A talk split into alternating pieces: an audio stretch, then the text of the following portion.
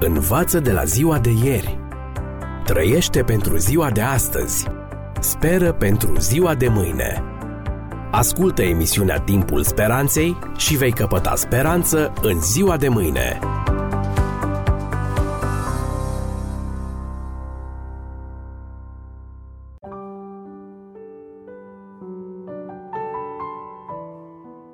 Stimați prieteni, bine v-am regăsit! Vă spuneam data trecută că de multe ori ne întrebăm de ce Dumnezeu nu face nimic ca să pună capăt durerilor, păcatului și suferinței din lume. Răspunsul este că El a făcut deja ceva, prin darul care ne l-a dat în Fiul Său. Isus ne poate da puteri să avem o viață biruitoare chiar într-o lume bântuită de păcat. Și aș vrea să vă aduc un exemplu minunat despre cum se poate întâmpla acest lucru – Vreau să vă povestesc despre victoria senatorului american John McCain. El a petrecut 5 ani și jumătate în închisoarea din Hanoi, în timpul războiului din Vietnam, unde alături de mulți alți piloți a trecut prin chinuri groaznice. Însă a venit o zi pe care McCain și-o amintește foarte clar. O zi când au putut să se ridice deasupra abuzului și izolării. Era ajunul Crăciunului în 1971. Cu câteva zile mai înainte, John McCain a primit pentru câteva clipe o Biblie. El a început să copieze repede cât mai multe versete despre povestirea Crăciunului înainte ca să se apropie garda și să ia cartea. În acea seară deosebită, prizonierii au hotărât să organizeze singuri un serviciu divin de Crăciun. Ei au început cu rugăciunea Tatăl nostru, și apoi au cântat câteva colinde. McCain a citit pasaje din Evanghelia după Luca și după fiecare fragment cântau un imn. La început oamenii erau tăcuți și nervoși. Își aminteau de Crăciunul din anul precedent, când gărzile au năvălit peste ei, în timp ce săvârșeau în taină serviciul lor de Crăciun și au început să-i lovească pe cei trei bărbați care se rugau. Ei au fost trași în celule separate. Ceilalți au fost închiși în celule de dimensiunea un metru pe un metru și jumătate, timp de 11 luni. Cu toate acestea, prizonierii își doreau foarte mult să cânte în acea seară. Deci, ei începuse. Veniți, voi toți cei credincioși, cu bucurie. Vocile lor abia de se auzeau, iar ochii erau îndreptați cu îngrijorare spre geamurile îngrădite. Înghemuiți sub o lampă care abia lumina, părea a fi mai mult o adunare de oameni jalnici. Acești oameni, cândva ofițieri respectați, erau acum istoviți și nenorociți. Ei tremurau de frig din cauza aerului umed al nopții. Unii erau scuturați de febră. Alții erau permanent încovoiați din cauza torturilor. Iar alții se rezemau în cârje improvizate.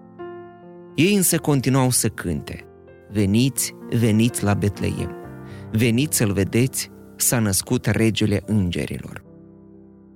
Cu cât înainta serviciul, cei prezenți deveneau tot mai curajoși. Tonul vocii s-a ridicat treptat până când umpluse celula cu Ascultați, cântă îngerii vestitori. Unii dintre prizonieri erau prea slăbiți ca să se ridice. Ceilalți însă i-au ridicat pe o platformă și au pus plapome pe umerii lor tremurânzi. Toți doreau să se alăture cântărilor care într-adevăr păreau ai face pe toți bucuroși și biruitori. Când au început să cânte O Betleem, pe fețele nebărbierite curgeau lacrimi. John McCain va scrie mai târziu. Citez. Dintr-o dată am simțit că de parcă ne-am dus cu 2000 de ani în urmă într-un sătuc numit Betleem. Nici războiul, nici torturile, nici închisoarea nu au putut înnăbuși speranța care s-a născut în inimile noastre în acea noapte liniștită mulți ani în urmă. Am încheiat citatul. În timp ce prizonierii din acea celulă în nordul Vietnamului cântau din tot sufletul ultimul refren, dormi în pace cerească, și-au dat seama că s-a produs o schimbare. John McCain a exprimat-o astfel. Citez. Am uitat de foame, de răni și de dureri. Am ridicat rugăciuni de mulțumire pruncului Isus pentru familiile și casele noastre. Aveam o senzație uimitoare că toate poverile noastre au fost luate. în acel loc menit ca să transforme oamenii în niște animale vicioase, noi ne-am lipit unul de altul și am mărturisit unul altuia mângâierea pe care am simțit-o. Am încheiat citatul. Dragi prieteni, fiecare dintre noi ajunge într-un moment când trebuie să facă o decizie. Trebuie să alegem între două forțe din lume. Una va încerca să ne transforme în animale vicioase, iar alta va lucra ca să ne înnobileze inimile. Trebuie să alegem între mândrie și dragoste, între egocentrism și a-i sluji lui Dumnezeu. Trebuie să alegem dacă ne vom deschide inimile sau le vom închide. Trebuie să alegem de care parte suntem în realitate. Fiecare inimă conține un tron. În fiecare inimă are loc o luptă pentru a deține controlul. Războiul care a început în cer încă mai continuă. Acest război pătrunde până în inimile noastre. Linia de front nu este totdeauna clar vizibilă, însă ea există. Cele două forțe se lovesc frontal.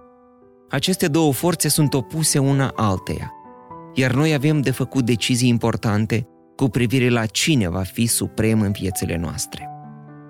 Noi putem înălța un cântec solemn, un cântec de nesupunere vrăjmașului care a făcut toate aceste lucruri. Da, cu bucurie și solemnitate, chiar în mijlocul întristărilor și grijilor. Acesta este privilegiul nostru. O astfel de viață devine privilegiul nostru dacă ne punem încrederea în împăratul împăraților, născut în acea noapte liniștită, în sătucul Betleem. Învață de la ziua de ieri. Trăiește pentru ziua de astăzi. Speră pentru ziua de mâine. Ascultă emisiunea Timpul Speranței și vei căpăta speranță în ziua de mâine.